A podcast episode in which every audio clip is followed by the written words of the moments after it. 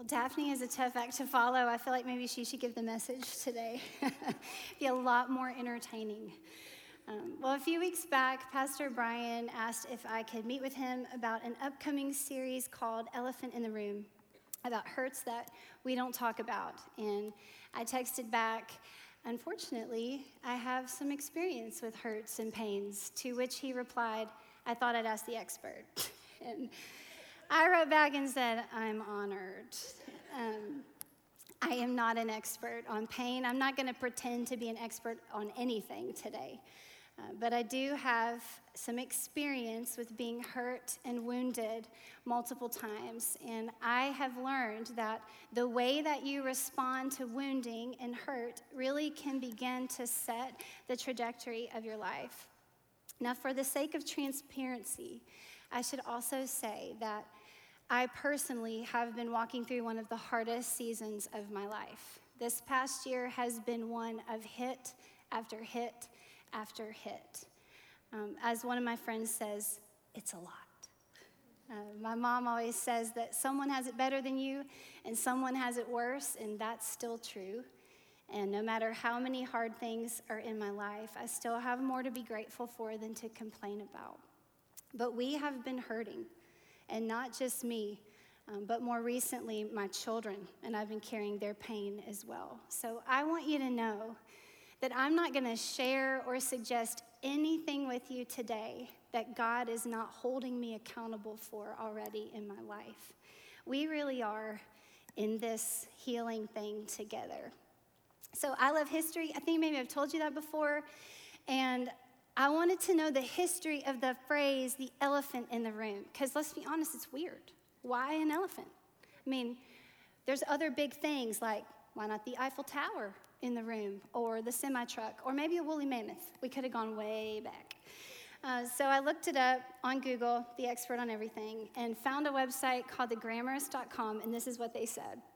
They said that in nineteen thirty-five, this phrase kind of entered the scene in America because there was a Broadway musical called Jumbo, where a character walks an elephant across the stage and crosses paths with a police officer, and the police officer says, what are you doing with that elephant? And the character says, what elephant? And just keeps walking the elephant across the stage. So that's where most people think it came from.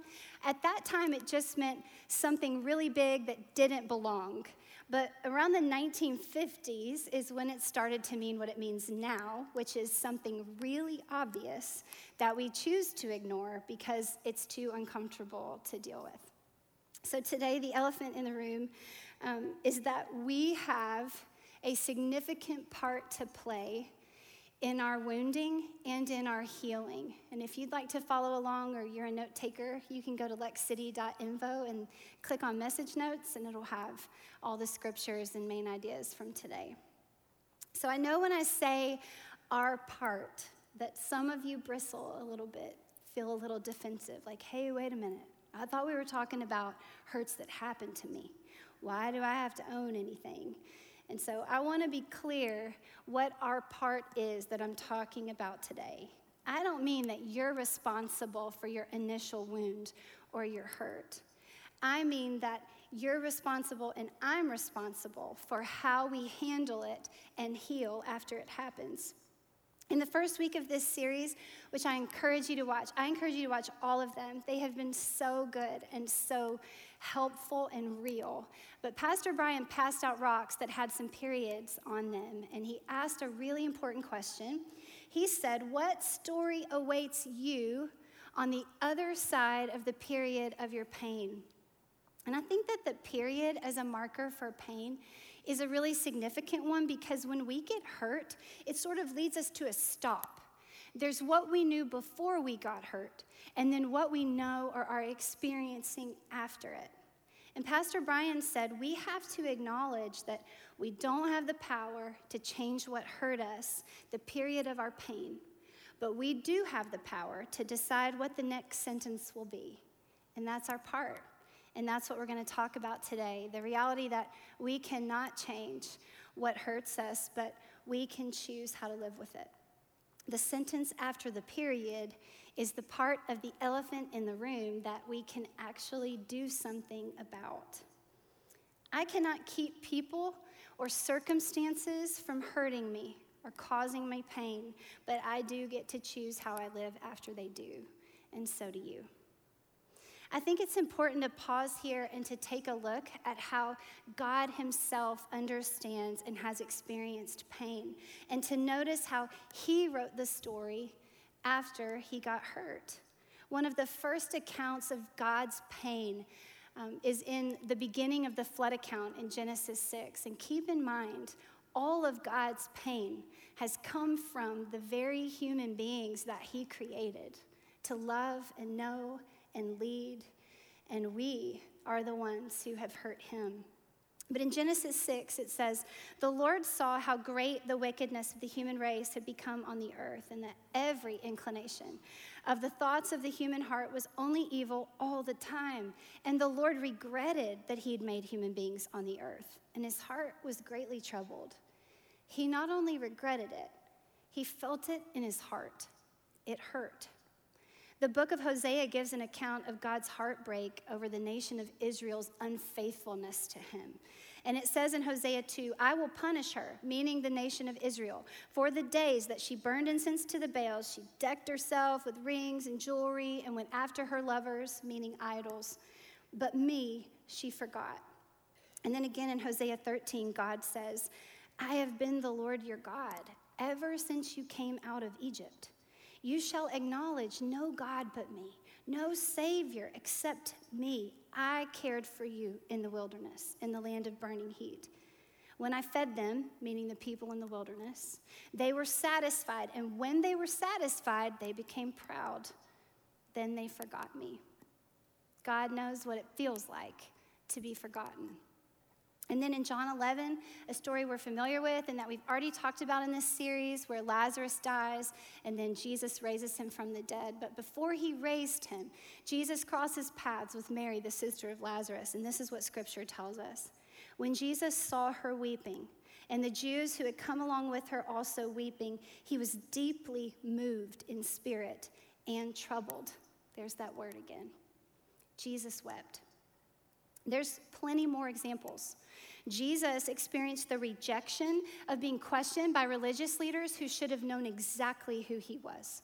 He wept over Jerusalem because of their unbelief. He was so distressed and grieved in the Garden of Gethsemane that he sweat blood and asked three times, "God, isn't there another way?" We have to know that we don't have or follow a God who has no idea what it is to experience pain. And more than that, we have a God who became a human being. He is not unacquainted with what it means to be a person and to be hurt by people. We have the one true God who became a man to suffer death for the things that those who wounded him did wrong. God had Jesus endure the greatest pain of all, the cross, because the ones who had hurt him needed a way to stay in relationship with him. And so he sent a Savior in the form of his one and only Son to die a death he didn't deserve in our place. So when we talk about unfair hurts, wrongs, injustices, and pain, God gets it. But the sentence that he wrote after his pain is one of victory, is one of grace, and one of invitation to anyone to come, to all of us who have wounded him, and to be healed by his stripes. And the good news is that's a standing invitation.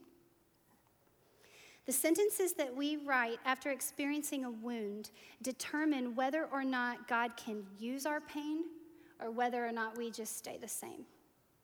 So what are our options after we get hurt, after the period of our pain? There's some fairly common defaults that we often go to when we get hurt. Some of us turn the period of our pain into a pit. It becomes a black hole that we stay in. We just sort of sink into our pain and grope around in the dark. And because of that, we can't move forward, and we don't see clearly. And because all we feel surrounded by is our pain, oftentimes we turn to distractions or things to get relief. we think it will help us deal with the wound. The lie that we believe is, I can deal with my pain. But the sentence after the period of your pain, when it turns into a pit, usually becomes, I just want some relief. For some, that relief comes in the form of alcohol or drug use or people. For others, that takes on the form of working too much, staying busy so you don't have to feel it, or just binge watching lots of T V. Either way, all of these distractions that we turn to for relief always come up short. And many times, they actually multiply the pain that we have. And we justify these things because we say things like, I deserve a break. I need this. This is so hard. I just want a minute where it doesn't hurt so badly. My sister got married, and three weeks later, we had her funeral. Her wedding and her funeral were all within a month's time. And that pain was so overwhelming, and I remember how clearly it was when it came to me. I totally get why people drink or do drugs, because I would give anything to not feel this pain, even if it was for just a little while. The relief from the pain can so easily become the thing that we seek, rather than God in the pain. And hear me, it makes sense. The relief from the pain often feels more tangible to turn to. It's something or someone. Also, the truth is, it takes longer to heal than it does to find a distraction. So relief not only seems more tangible at times, but it also feels like a faster way out of the pain. Because when we turn to God, we don't often feel like this immediate relief from our pain. And so many times, I remember in hard seasons in my life, people would say, just give your pain to God. Just give your pain to God. And I would think, man, that sounds nice. What on earth do you mean? I'm going to need a list. Because how do you give your pain to God? And again, I'm not an expert on anything, but I have come to believe that all that means is that I continue to set the burden of it, the heaviness of it on God, that I cast my cares on him because he cares for me. It's kind of like a game of hot potato. Do y'all know what hot potato is? It's like, I feel it, I release it. I feel it, I release it. I feel it, I release it. Because if I hold on to it too long, I'm going to get burned. And you just have to do it over and over and over again, and eventually the pain will get better.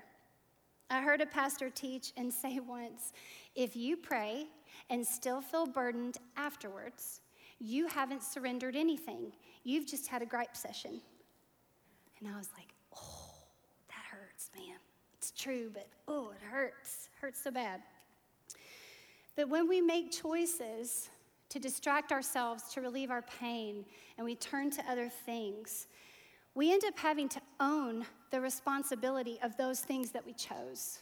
And so now we don't only have to own the sentence after the pain, but now we have to own all these things that we did to add to it. It's almost like we've tried to claw our way out of this pit, and in the process, we have just drug in all kinds of dirt and debris and things, and eventually we look around. We're like, in some ways, I feel like there's more pain than there even was from the initial wound. Psalm thirty-eight recalls moments when King David was overwhelmed by sin and pain. And I wanted to read the whole thing to you, but it's twenty-two verses long. That felt like a lot. So I encourage you to read Psalm thirty-seven and Psalm thirty-eight for yourself at some point this week. But I'm going to read you part of it so that you see how King David described it. It says, Lord, do not rebuke me in your anger or discipline me in your wrath. Your arrows have pierced me and your hand has come down on me. Because of your wrath, there's no health in my body. There's no soundness in my bones. Because of my sin, my guilt has overwhelmed me like a burden too heavy to bear. My wounds fester and are loathsome because of my sinful folly. I am bowed down and brought very low. All day long I go about mourning. My back is filled with searing pain, and there's no health in my body. I'm feeble and utterly crushed. I groan in anguish of heart. All my longings lie open before you, Lord. My sighing is not hidden from you. My heart pounds, my strength fails me. Even the light has gone from my eyes. My friends and companions avoid me because of my wounds. My neighbors stay far away. Aren't you so glad that Scripture does not try to avoid our hurts, but that many times it actually gives us words to describe them? The sinful things that we turn to to relieve our pain will not lift the burden of them. It will most likely just add to it. Relief temporarily helps us forget about the pain, but it's not permanent. And that's because relief is not healing. Turning to God in our pain is where we can find real healing. The hurts will never be okay, but with God, we can get okay and we can get well if we'll choose to turn to Him when we've been hurt. Now, not all of us turn the period of our pain into a pit. Some of us get angry when we get hurt and we lash out, and that period of our pain becomes a stone that we regularly pick up and chuck at other people. And we justify this by saying, "Can't everybody see how hurt I am? I can't help it that it hurts them. This is what I need for me." When the period of our pain becomes a stone that we throw, now we are not only experiencing the hurt, but we are hurting others. And ultimately, we're hurting ourselves because as we do this, community isolates itself further and further from us. Think about verse eleven, where it said, "My friends and companions avoid me because of my wounds. My neighbors stay far away." But there's yet another group of people, and this group of people tend to want to avoid the pain. And so they like to turn the period of the pain into a comma or a semicolon and just keep rolling like nothing happened. And the lie here is that if I ignore the pain, it's going to go away and not bother me. But the problem is, it will. It will come up at some point, no matter how far down you try to bury that thing. Years ago, I had a friend, and she did not want to go to counseling. She kind of felt like she needed it, but was really reluctant to go. And she kept saying, "Are they going to make me like talk about all the things that have hurt me like for my whole life? Because that sounds terrible. I don't think that's going to help me at all." And as she was saying that, the Lord dropped this phrase into my head, and I opened my mouth and I said it to her.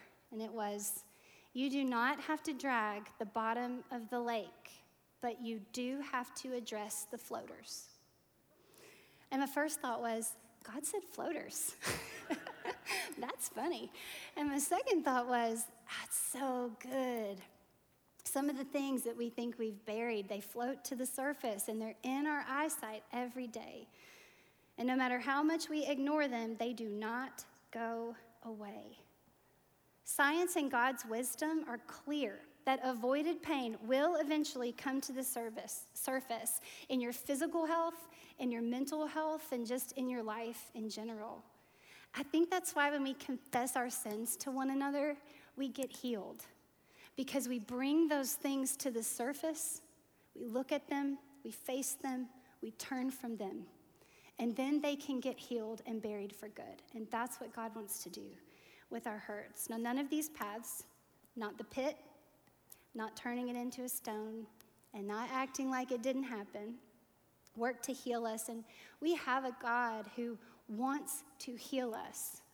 Remember that the sentences we write after experiencing a wound determine whether or not God can use my pain, or whether or not we just stay the same. And when we don't own our part, our responsibility to obey God in how we write the sentences after the pain, we begin to add pain to our lives, but we also begin to harden our hearts. We harden our hearts when we build walls to protect ourselves from getting hurt again. We harden our hearts when we become defensive of our hurt, and it becomes part of our identity because we won't release it and heal it. And we harden our hearts when we make poor choices just to relieve or distract us from the hurt. And all of these things, over time, make our hearts harder and harder. Simply put, we harden our hearts from sin. The Bible says in Hebrews three, so as the Holy Spirit says today, if you hear his voice, do not harden your hearts as you did in the rebellion during the time of testing in the wilderness where your ancestors tested and tried me, though for forty years they saw what I did. That is why I was angry with that generation. I said, their hearts are always going astray. They have not known my ways. See to it, brothers and sisters, that none of you has a sinful, unbelieving heart that turns away from the living God, but encourage one another daily as long as it is called today, so that none of you may be hardened by sin's deceitfulness. You see, the enemy will kick you while you are down and while you are hurting. He will convince you that the way out of your place of pain is to take care of you. Put up walls. Make any choices that make you feel better. But he's deceitful. He will be the first to tell you what you deserve and why you should choose things that relieve you on your own terms. And then he'll be the first to accuse you of doing them. He beckons, and then he points. That's our enemy. And he wants you to have a hardened heart because, like we saw in Hebrews, that's a sinful, unbelieving heart turned away from God, and that is the enemy's ultimate goal. These moments after we get hurt are moments when we have to decide what we believe about the goodness of God. Is he good? Because these things, they're so bad. Our hearts have to answer this question, though. In order for us to trust him to help heal us, we have to turn towards God, even with our questions, even if we're saying, are you good? Because that keeps us from turning away and hardening our hearts. Proverbs twenty-eight fourteen says, blessed is the one who always trembles before God, but whoever hardens their heart falls into trouble. The other question that we have to answer is the one that Jesus asked the crippled man by the pool when he leaned down and said, do you want to be well? And I'm asking you the same question today. Do you want to be well? The next sentence that we write after the period of our pain becomes a very direct reflection of the condition of our hearts. Like the sentences that God wrote after the pain of the cross, ours should be full of victory, grace to ourselves and to others, and to an invitation for God to come and work it for our good and to use our pain to make us more like him and also to make us into who he created us to be. And here's the thing. You do not have to enjoy suffering and be like, yay, I'm becoming like Jesus. You don't have to do that, but it is still your best option to let God do the work in you that he wants to do. Now we're gonna look at this clay pot and this lump of clay. Both are clay, but they have taken on different forms through different processes. So for the sake of analogy, the clay or the pot is going to represent your heart.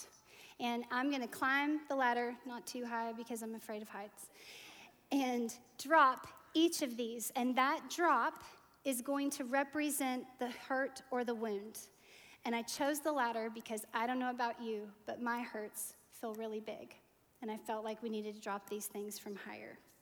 So watch what happens when I drop each of these things.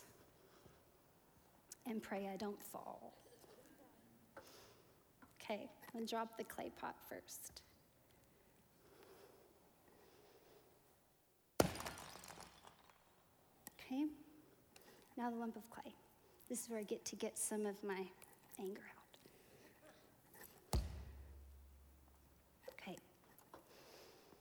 Now notice that the clay pot, which represents a hardened heart, has broken into multiple pieces. And it's not impossible to put back together. God can do anything. But it is going to take a lot more work. There's the gathering of the pieces, the finding of the little bitty shards, all the sticky glue, and then in the end, you're still going to have a pot that shows a lot of marks from the fall. And the truth is, that pot is never going to be as strong as it was before. But look at the clay. Clearly, it's had a hit. It bears marks too. But it's in one piece. It didn't fall apart. And something can be made from it in God's hands. It can be turned into whatever God wants. It can even become something better than the lump of clay that it started out as. But the clay pot, pretty much, can just go back to the form that it had. Now think about subsequent hits, because Jesus was clear. In this world, we will have trouble. So we're not done taking the hits until we go to be with the Lord. Imagine if I had glued this whole pot back together and I just continued to drop it, glue it back together, drop it. I mean, eventually this thing is toast. No matter how much glue you have, it is barely holding it together. But this lump of clay, even if I turned it into something pretty, I could drop it over and over again, and it would not break. It would just be a lump of clay that God could mold something beautiful out of. I understand why you've hardened your heart. I understand that it feels safer. You feel like you're protecting yourself. But I want to tell you the truth. You're not safer when you harden your heart. You're easier to break. Today we have a choice to make. You see, our pain does matter to God. Psalm fifty-six eight says, "Record my misery. List my tears in your scroll. Are they not in your record?" And another translation says, "You keep track of all my sorrows. All my tears are in your bottle. You've recorded each one in your book." You can stay soft in his hands because he knows everything and he won't forget. And he keeps a record of your pain, even though he doesn't keep a record of your sin. We best guard our hearts when we put them in his hands. It's the safest place. And it's a place where we can become something beautiful. So today when you came in, you received a rock, just like you did in week one. If you did not, we have some at the foot of the cross that you can pick up. And today that rock represents your heart, or the places of it that have become hard because of the hurts that have happened to you or because of choices you've made trying to recover from them. You're going to get to make an exchange today. You're going to get to come to the foot of the cross, which makes all healing possible and which makes all trust in God possible, because it's the place where we remember what he was willing to do for us. And on each of these bags is Isaiah sixty-four eight that says, "Yet you, Lord, are our Father. We are the clay. You are the potter. We are all the work of your hand." If you're ready to stop hardening your heart and to soften it, then you're ready to come up here and make the exchange, to lay down your rock and to pick up this bag of clay that you can take with you today as a reminder that you've chosen to keep your heart soft. If you're ready to have God make something beautiful from your pain, you're ready to make this exchange. If you just know that doing it your way is not working, you're ready to make this exchange. It's worth a shot. So we're going to stand together And as we do, we're going to let God examine our hearts. You are not about to tell God something he doesn't know. He knows everything, and he loves you, and he wants you to trade this for this. So let's let God talk to us about our hearts during this next song, and let's be brave enough to decide we want to make the exchange and come up here and grab this as a sign of that decision.